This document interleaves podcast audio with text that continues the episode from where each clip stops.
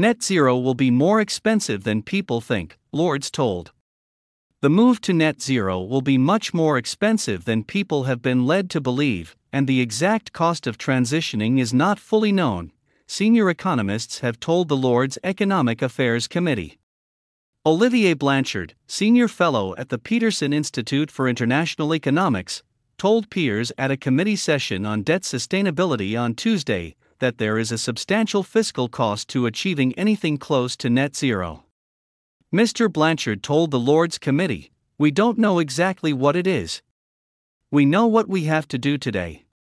But we don't know how long and how much it will be in the future. I think a major issue which has been raised by the different strategies on both sides of the Atlantic is whether you basically go for a subsidies route of carbon fees or a carbon tax route. It makes a gigantic difference, Mr. Blanchard said. The public doesn't believe or hasn't been made to understand that it is going to be costly for them. It is going to be costly, he said. Renewables are not 10 times cheaper than fossil fuels. Sir Dieter Helm, professor of economic policy at Oxford University, also told the committee that net zero will be much, much more expensive than people imagine. Mr. Helms said the reason was because the calculation for the cost of these technologies had not factored in the low density energy of renewables, or that these energy sources are distributed, geographically, very widely, meaning an added cost of transmission networks. He also raised the cost of intermittency, which would require backup energy sources such as for when the wind is not blowing. And then you get a very different number that appears out of these calculations, Mr. Helm said. It's absolutely clear that renewables are not 10 times cheaper than fossil fuels, he added, or 3 times cheaper. In fact, the fossil fuel prices are falling very sharply. The Oxford professor continued that he thought the costs are substantially higher, explaining an intermittent system with 50 gigawatts for wind requires around 130 gigawatts, including standby assets, such as nuclear or gas, compared with the old capacity that required about 70 or 80 gigawatts to meet total demand. He said he thought it was delusory to think that net zero was going to pay for itself going forward. The cost of net zero.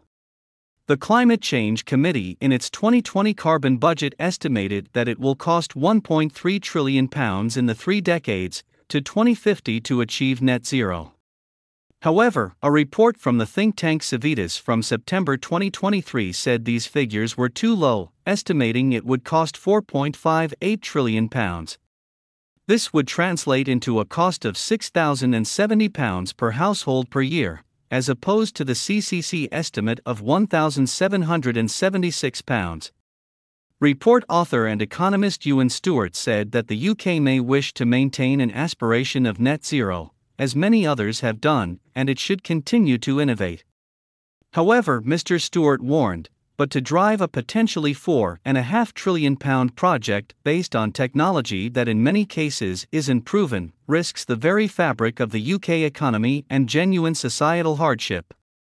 A Department for Energy Security and Net Zero spokesperson told the Epoch Times at the time that we simply do not accept these figures, the report fails to recognize the financial savings from lower fuel costs and technological advances, such as offshore wind costs falling by 70% more than we projected in 2016, they added. Prime Minister's climate policy rollback. In September, Prime Minister Rishi Sunak rolled back various climate policy proposals, including extending the deadline for a new sale ban on petrol and diesel powered vehicles and the date for installing heat pumps in homes from 2030 to 2035. In December, BBC TV presenter Chris Packham launched a legal challenge against the government's decision, claiming Mr. Sunak does not have the legal right to change at will the timeline to help the UK meet net zero, because the actioning of policies in the Carbon Budget Delivery Plan is governed by statute they should not have been changed without proper process and consultation. I believe that action was unlawful, Mr. Packham said. A spokesperson for the Department for Energy Security and Net Zero said at the time, We strongly reject these claims and will be robustly defending this challenge. They continued Recent Independent Climate Change Committee analysis shows our more pragmatic approach has no material difference on our progress to cut emissions. Households will now have more time to make the transition, saving some families thousands of pounds at a time when the cost of living is high.